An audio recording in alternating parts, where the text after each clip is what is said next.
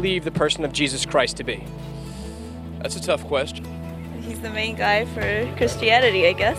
He's cool. Jesus Christ. Who is he to you? He's just Jesus, man. I don't know. He's just, this is a cool guy, man. He's awesome. A carpenter from 2,000 years ago. A Jew, definitely, and yeah, he was a reformer, but I don't believe him to be the Messiah at all. Uh, who do you believe Jesus Christ to be? Ooh, I don't believe in Jesus Christ. I mean, I believe he existed, um, but I believe that he might have been like a rock star, like, you know, pretty cool. Like maybe he, people thought he was super cool, but I don't believe in him as like a religious force. He's a person in history. That's all. It's a comfy story that probably makes people feel secure. Is he anything to you at all, or what's your thoughts? I mean, he's a religious figure. He uh, had, I mean, he obviously had a good message to send. I don't know if I, he's not my savior, but he's he was a good guy for sure. I think Jesus Christ was a magician. I mean, he studied, you know, he studied in, in the Far East, kind of like David Blaine, but like he had way cooler tricks. He's a dead man um, who um, had an enormous impact on the world. Right? Uh, said a lot of wise things, um, and uh, was a man of his time. A person, that, a historical figure. That's it. To me, he's a guy that I guess he he started a, a thing with some people, and uh, yeah, I mean, I guess it turned into something he didn't intend. I actually don't know yet. Um, it's just something that I'm still trying to figure out exactly what I believe in and what me- what it really means to me to even have a religion right now.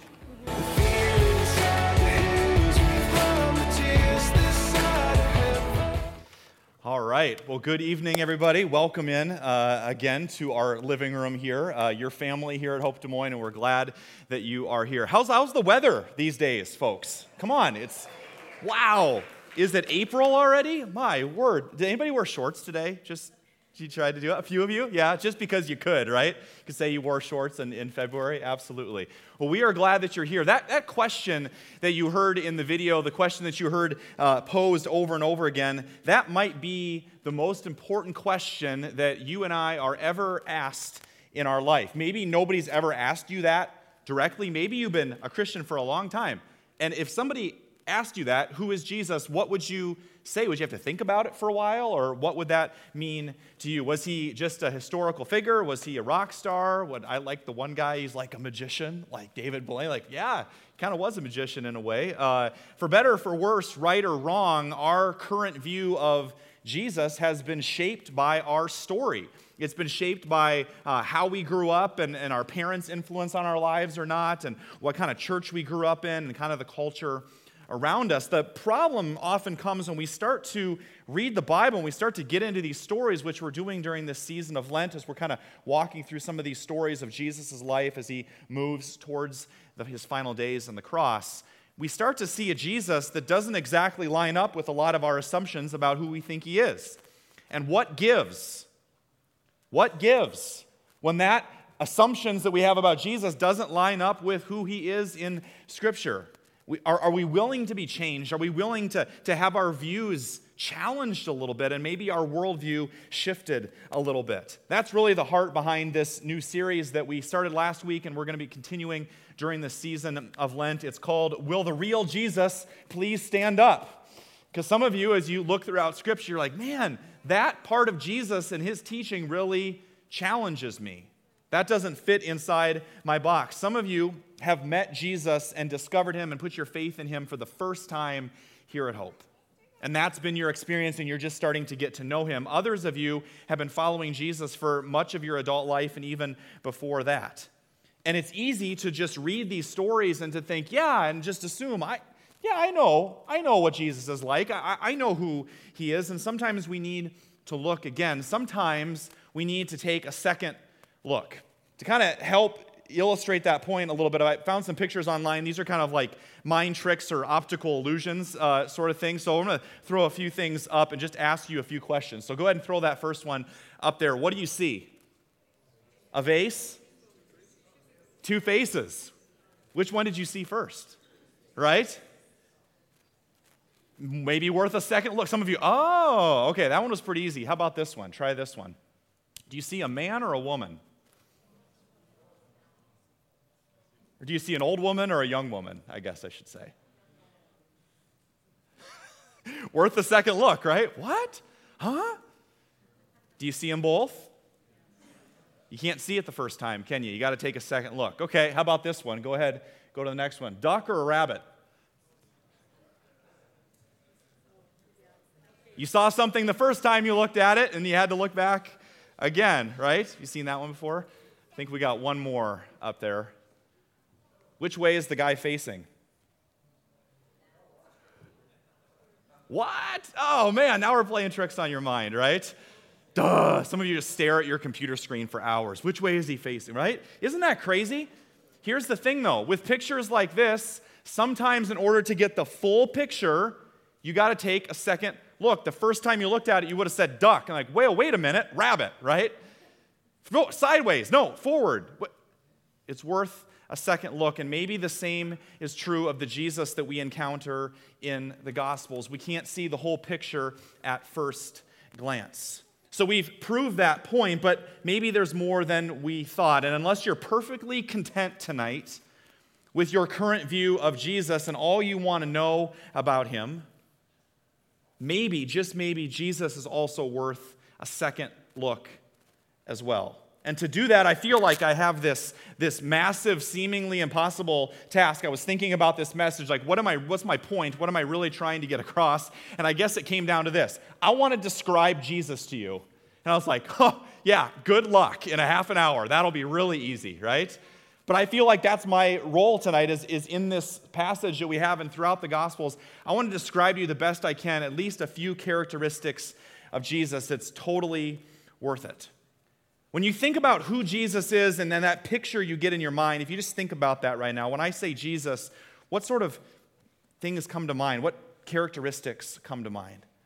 I remember for myself when I was growing up and when I first, kind of later in high school, I got really serious about my faith. I was all fired up about it, but I had this really skewed view of who Jesus was. And then there was a few years there in college where it was, it was like, yeah, okay, I believe, but it wasn't very real and like my prayer life was dry and worship was just kind of dull and boring and it wasn't connecting and I still felt all this guilt and all this shame. This was like after becoming a Christian. Like, what's going on with that? And I'm looking back on that now, realizing so much of that was because I had this inaccurate, skewed view of who Jesus was. And some of you are operating and have been operating as a Christian for years, thinking that Jesus is angry at you thinking that he's inaccessible, thinking that he has, has not, can't relate to you at all. Or you just want him to be your buddy. And what we're going to discover tonight is that he's really none of those things. And he's going to push us around and poke us and prod us and challenge us a little bit. Some of you may maybe been following Jesus for a while, and I don't know if this has ever happened to you. Christianity is not all based on feelings, but sometimes the feelings come and go, don't they? You ever, you ever just kind of gotten lulled into being a full time church member but a part time disciple? You ever just been sitting in worship sometime? Maybe it was tonight or a couple weeks ago, and you just are singing the songs. You ever just catch yourself going, What am I doing? Am I just, am I just saying the words because I'm here and I'm in church and that's what we should do and that's what everybody else is saying? But I have no clue what I'm saying. I have no clue what I really believe. Or ever, ever been praying and you just start praying things and you're like, I don't really know if that means anything because I just, I'm just saying what I heard somebody else say. I, I, I heard Pastor John pray like that once, so I thought that'd be pretty good. Maybe God would hear me then. And you need like, you know, a little wake up call, and you just say to yourself, wake up, like, what am I doing? Is this real? Because He wants it to be real for you. Sometimes we need a wake up call, and my hope is that tonight can maybe be that wake up call. If you have your Bibles, we're going to start in Colossians chapter 1. And what I want to do is, among many characteristics, I want to just unpack three characteristics of Jesus that we maybe often forget that can help form our view, a right view, a biblical view of him in the Gospels. So I want to boil it down to three. And the first one is here in Colossians 1. There's thousands of things we can talk about, but we have time for three today. Colossians chapter 1, verse 15. So often, I don't, I don't know, depending on your view of Jesus, we kind of have this view of him that he's maybe small or soft or cuddly or just kind of like, hey, pal, hey, buddy. And then we get to Colossians, chapter 1, verse 15. The Son, Jesus, is the image of the invisible God, the firstborn over all creation. For in him all things were created, things in heaven and things on earth, visible and invisible, whether thrones or powers or rulers or authorities, all things have been created through him and for him. He is before all things, and in him all things hold together. Isn't that amazing? I love I love how Paul writes this. So, Paul's trying to describe who Jesus really is, and he's trying to communicate to us that Jesus is this Jesus. The, the, the, second person of the Trinity, God, Jesus the Son, is completely powerful, that he is completely glorious, that he is this incomprehensible being that was a part of creation. He was there at creation, and he created the universe and he created you. And if I'm honest and I'm thinking, I got to describe Jesus to you, he is indescribable. And that's a good thing because if I could describe him to you, he wouldn't be God. And I don't want to worship a God that I can fully comprehend, that's bigger than my finite mind. So this is so important because when I say Jesus, for a lot of you, depending if you grew up in the church, uh, go ahead and go to the next slide. This is the image of Jesus uh, that came to mind, right? That was on the wall in the Sunday school wing of your church, right? Jesus is Norwegian. Of course he is. We're from Iowa, right? That Jesus doesn't line up with the Jesus that we just read about in Colossians. I'm, I'm sorry to break it to you, but Jesus did not have blonde hair and blue eyes, although we want him to, because we want him to be like us sometimes, those of you that, that have that characteristic. That's not. For better for worse, what we saw growing up is, or maybe it's Jesus, kind of the boring guy, or the, the soft Jesus with the sheep, or, or how about this one? Go ahead and go to the next one. This is what I call homeboy Jesus, right? Like he just wants to be your buddy, right?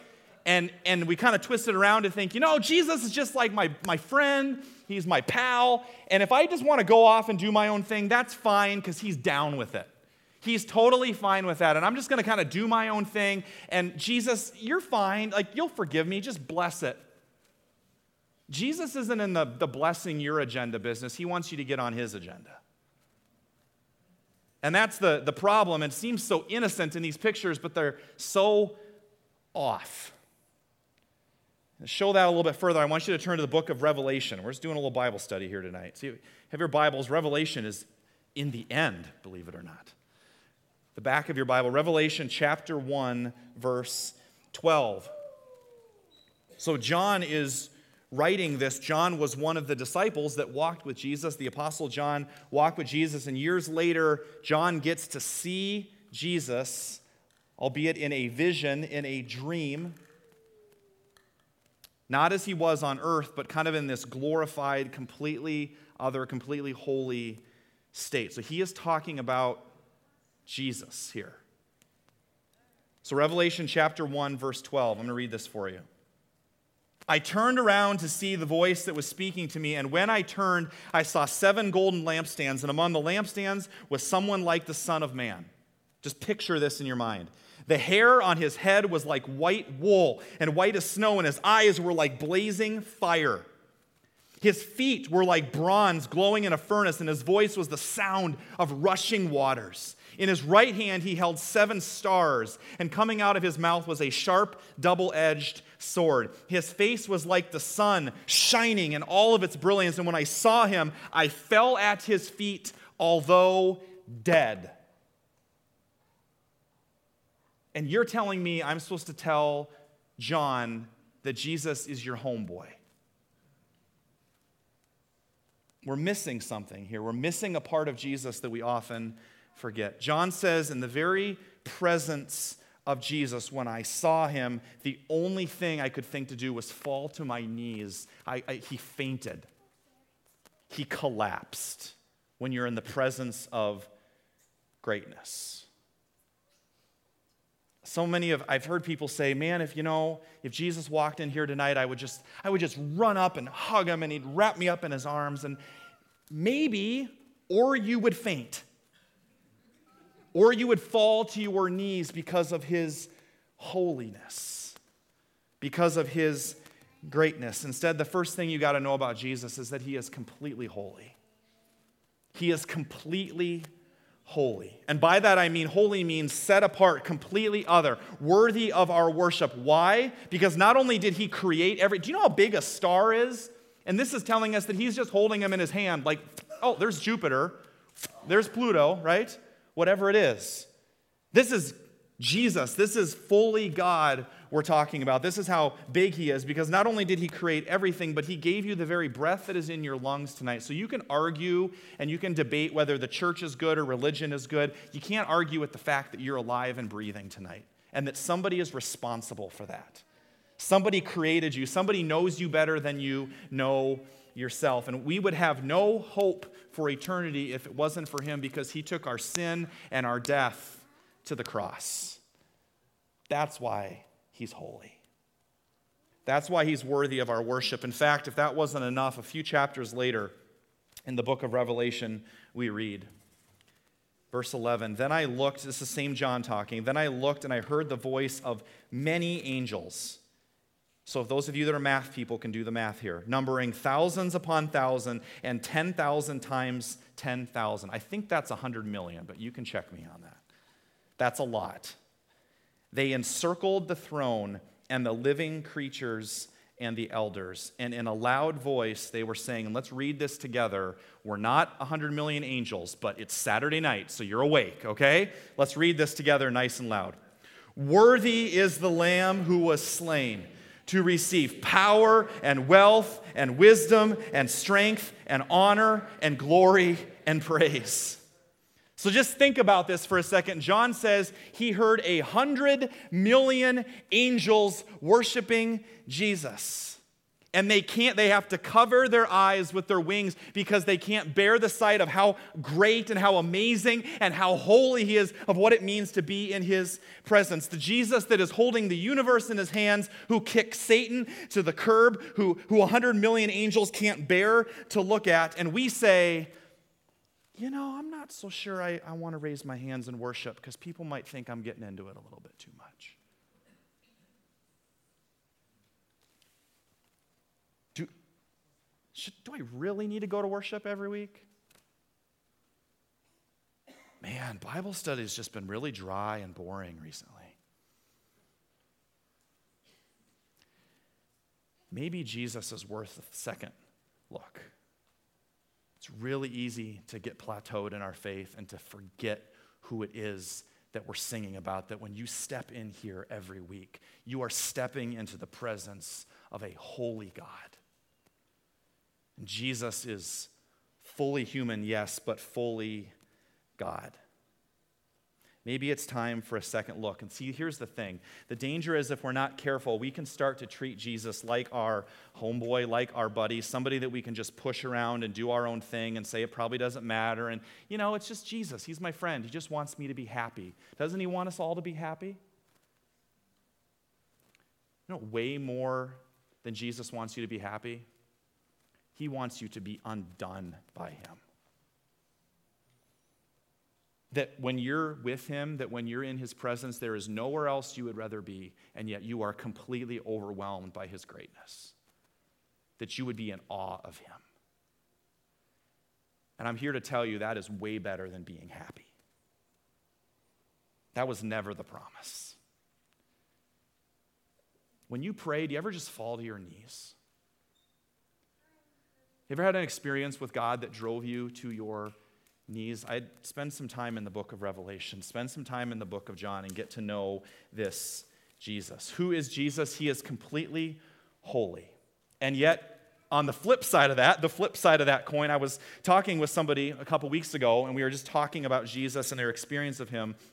And they said, Oh, well, you know, you can't really know Jesus like he was in the Bible, like he was in the Gospels. I mean, he is just so like he's God, you know, so you can't really get to know him. And so often, you know, John, you use these illustrations of like, well, it's just like getting to know a friend or somebody that can just walk right beside you. Like, no, Jesus is holy, right? We just talked about that. So there's no way that you can relate to him.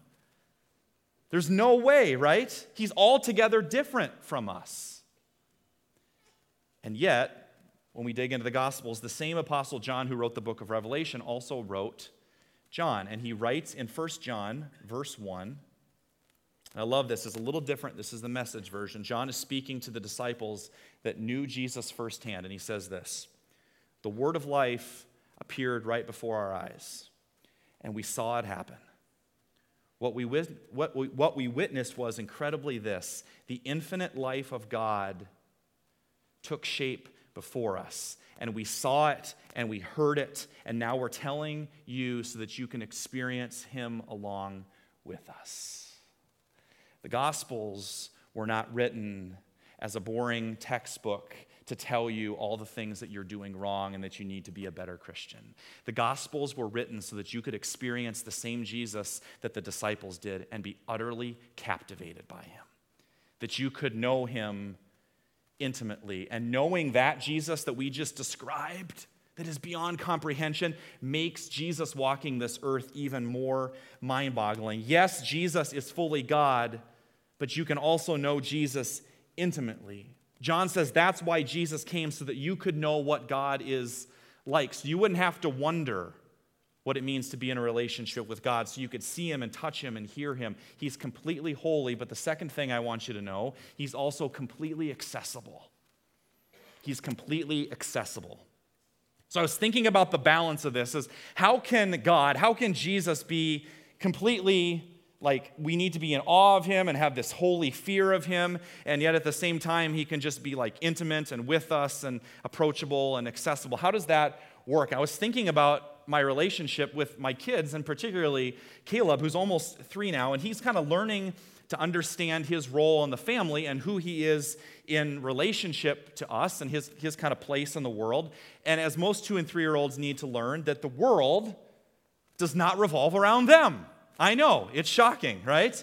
So I was thinking, I want him to have a healthy view of the authority structure that God has put in, in place. Like we are his parents, and he is our child. So the other day, he was throwing a fit and he was screaming because he was, we were eating dinner and he was crawling on the dining room table with a tambourine and he wanted to use his baby sister Evie as the drum to hit with the tambourine. And we wouldn't let him do that. And so just blah, explosion, freak out, meltdown. And we're having this talk. He doesn't want to stay in timeout. He's crawling away. He doesn't want to stay in timeout. He's crawling away. All this stuff. He's got to go poopy in the middle of it. We come back, timeout, poopy break, come back, discipline again. And here we go. And here we are now, okay? And in this moment, I say, Caleb, you can't do that. You just can't do that. And he looks at me and says, Why? And every ounce of me wants to say, Because I'm your dad. And that should be enough.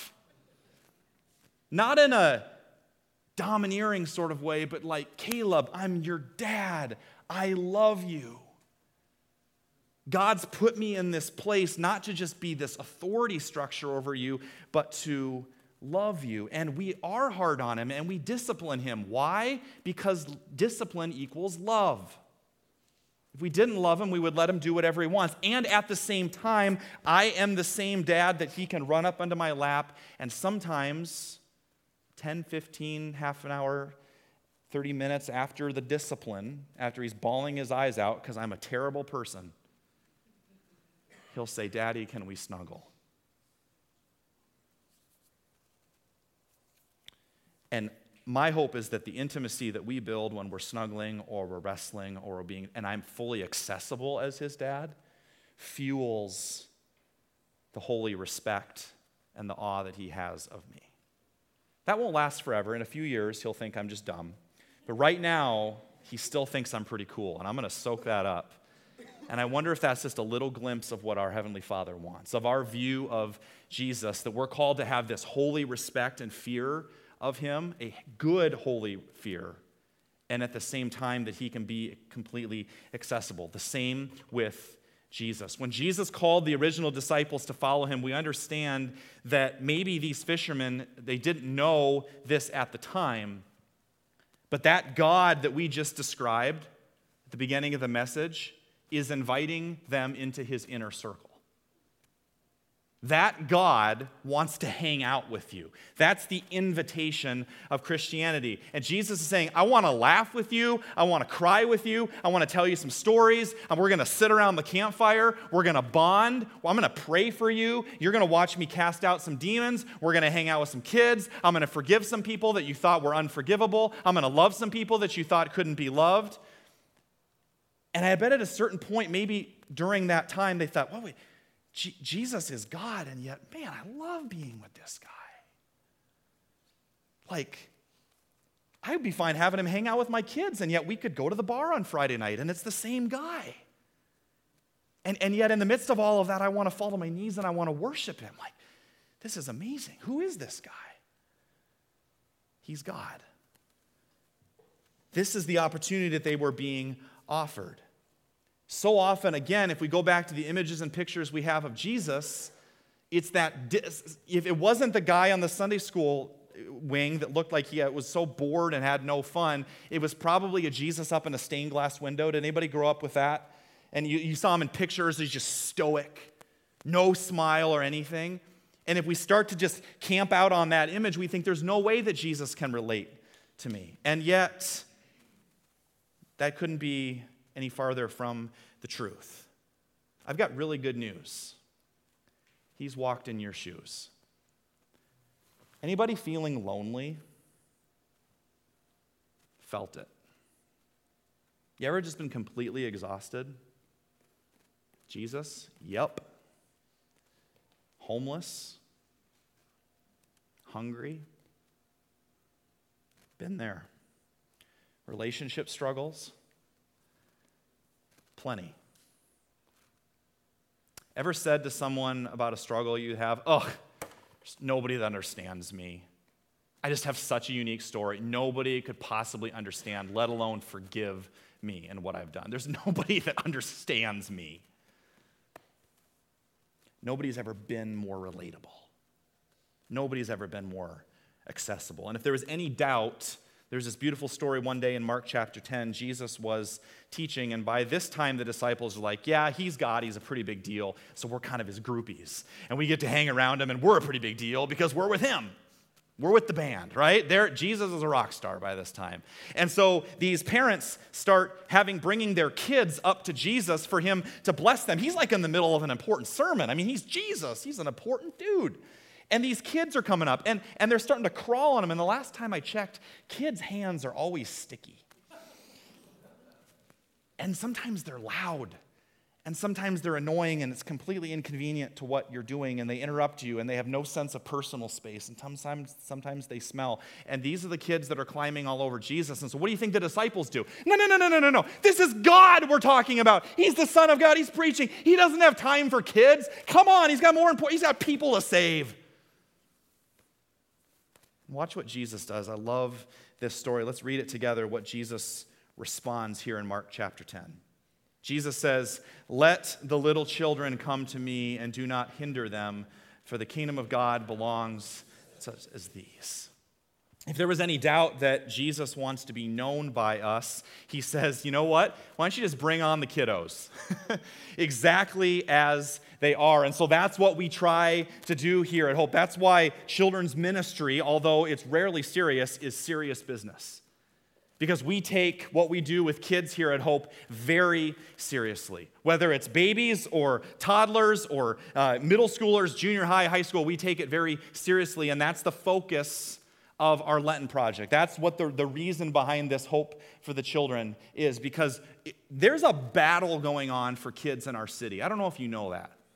And for us to just sit passively back and say, well, you know what? You know, it's, it's fine. You know, we'll get them a little bit later. We can't, you know, we can't really teach kids things. I was talking to Mark Nelson, who's, who's the, the uh, director of Freedom for Youth, who we're helping out in this, and, and what we do with Whiz Kids on Thursday nights and how we partner our after school program with them. And he's telling me the reason that Whiz Kids, that what we do here on Thursday nights is our most important thing, is there are kids in third, fourth, and fifth grade that are being recruited to go into gangs, five blocks from here in Des Moines, Iowa.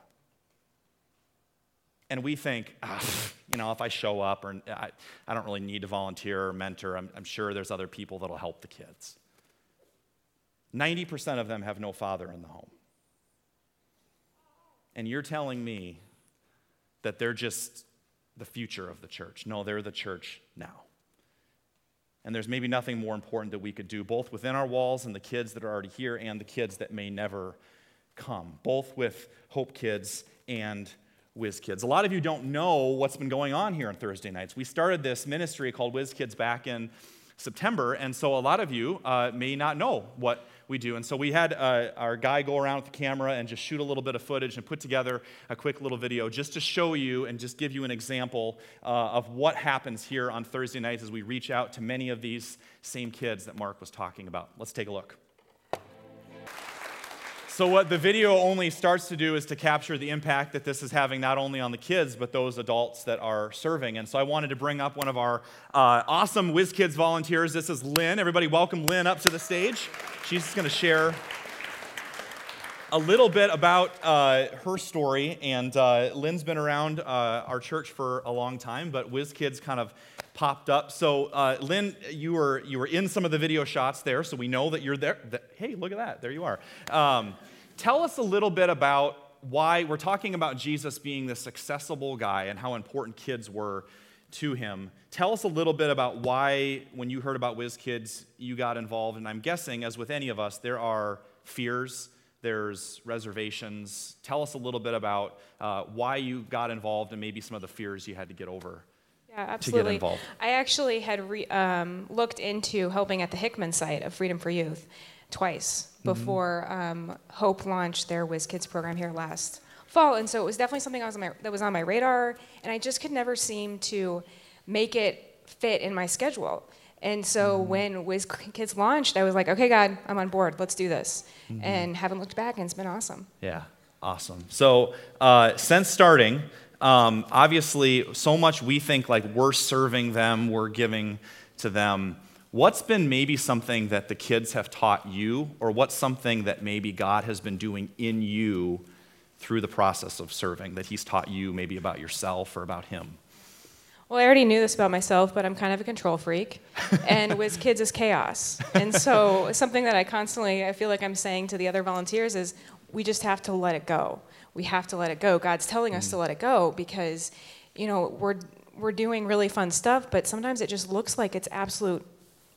I mean, it just is out of control. Yeah. And so I think that is something where you just kind of have to meet the kids where you, where they're at. And having gone up to the Oak Ridge neighborhood to do some of the recruitment before the program even started, you see these kids are they don't have adults telling them what to do. So mm. when they come here and us them expecting us, you know, to to follow the rules and to know what the rules are, they don't because they're not used to that at home. So why would they be used to that here? And I think kind of meeting them where they're at and just loving them is is just such a huge part of yeah, the program. Absolutely. So um, we've got several months of the program left, and we are going to continue to do it. Obviously, knowing what you've learned and how God's moved in your heart. What would you say to somebody who's like?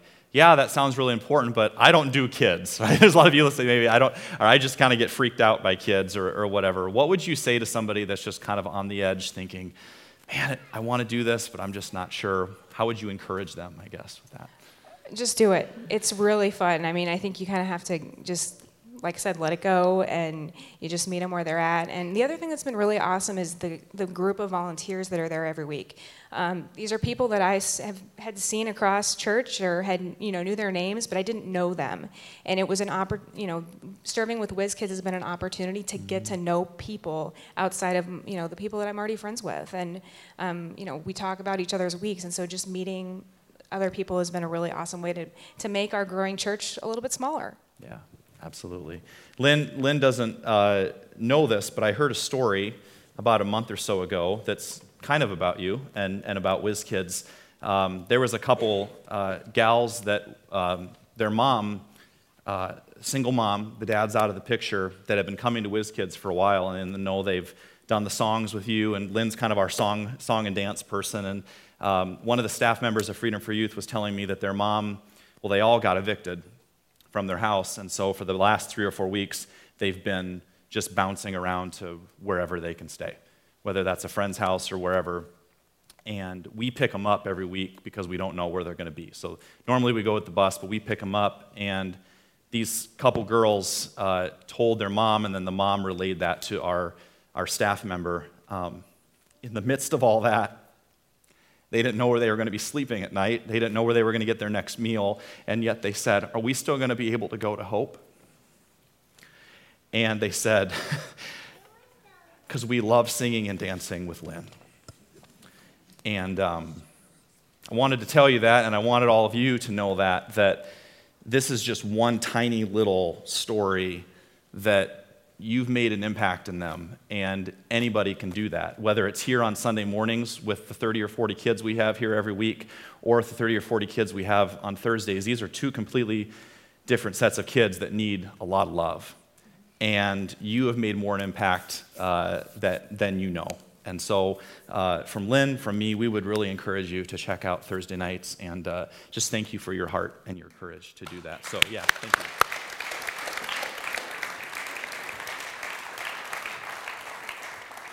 When you know a Jesus who is completely accessible, it will be a no brainer to serve. It, it's, it's a no brainer to get out of your comfort zone, even when it's hard or even when it's inconvenient because God loves us when we're completely unlovable. And that's why we get outside of our comfort zone and do that. Jesus accepts us just as we are, and yet he refuses to leave us that way. Which points us to the last characteristic of Jesus that I want to just highlight for us tonight. And it's, it's yes, he's holy, and yes, he's completely accessible. But at the end of the day, he's also all consuming. And what do we mean by that? So if we go to our passage for tonight that you heard Bob read from Mark chapter 8, it says, Then he called the crowd to him along with the disciples and said, Whoever wants to be my disciple must deny themselves and take up their cross and follow me. Whoever wants to save their life will lose it, but whoever loses their life for me in the gospel will save it. If Jesus is your homeboy, if Jesus is just a good teacher, if Jesus is just sort of a moral guide that you go to once in a while, man, a scripture like that, you might say, chill out, Jesus. Come on. It's 2016. I got a busy schedule. Uh, we, we just had a kid. We're a young family. We've got the kids to, to shuttle around uh, to their events. We, we got a lot of stuff going on. I, I, got, I got a busy social life. I got, got friends. You know, work has just been brutal recently. Jesus says, I'm not going to beg for your undivided attention. Jesus says, All I know is that when people experience me for who I really am, they, they describe it as an all consuming fire. There is no half hearted Christianity, there is no halfway in this. They say, This God is an all consuming fire that impacts every single area of my life. Every choice I make, every decision I make, every relationship that I'm in, every time I decide, do I need to live this way? Do I need to live that way? Should I go along with the crowd or should I go the other way? Everything I do is impacted by my relationship with Jesus Christ. He's literally all consuming. And if you think about the early church and the early followers of Jesus, it makes sense. What would have made no sense is to see a man predict his own death, come back from the dead this same man that changed your life ruins his own funeral, walks out of the tomb, comes back to life, and starts walking beside you on the road. What would have made no sense is to live half heartedly, to keep living the way that you already have, to not go all in. And I wonder when Jesus says, Come follow me, but here's the thing you got to die not physically, but to yourself, to your flesh. I, I wonder the number one reason that more people don't go all in for Jesus, especially in the church, is because we've taught you to be afraid of dying.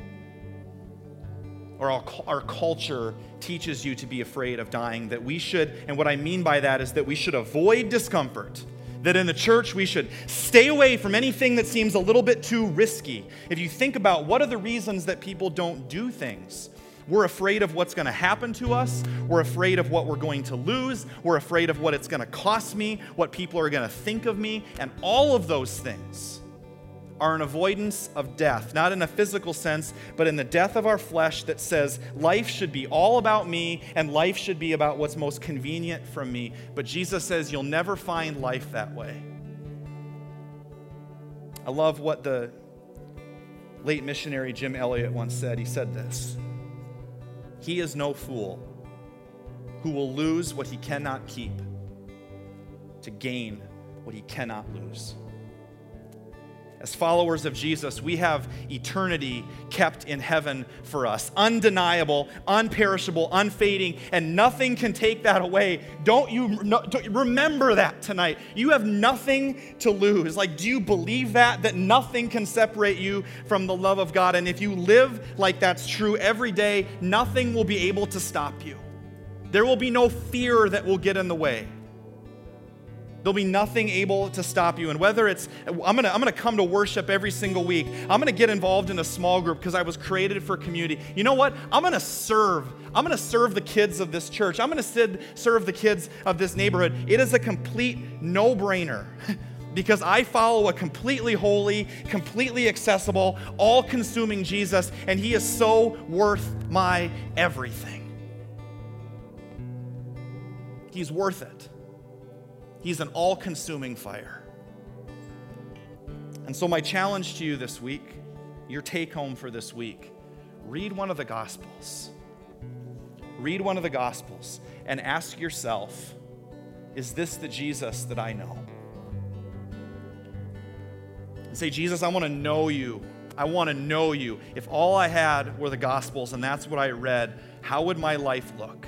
What would it look like to follow this Jesus? Forget Christianity and, and, and, churchianity and all the clutter that gets in the mind. What would it look like to take Jesus at his word and to live life accordingly? I think it would look radical. And some people would say, I don't know, John, you're a little radical. This church is a little radical. I didn't know there was another way to live. Is there a, is there a different way of following Jesus other than being completely radical in the eyes of the world? I, I sure hope I sure hope that we don't live our lives afraid of dying. Because once you die and you get yourself out of the way, then you're completely free. Then you're completely free.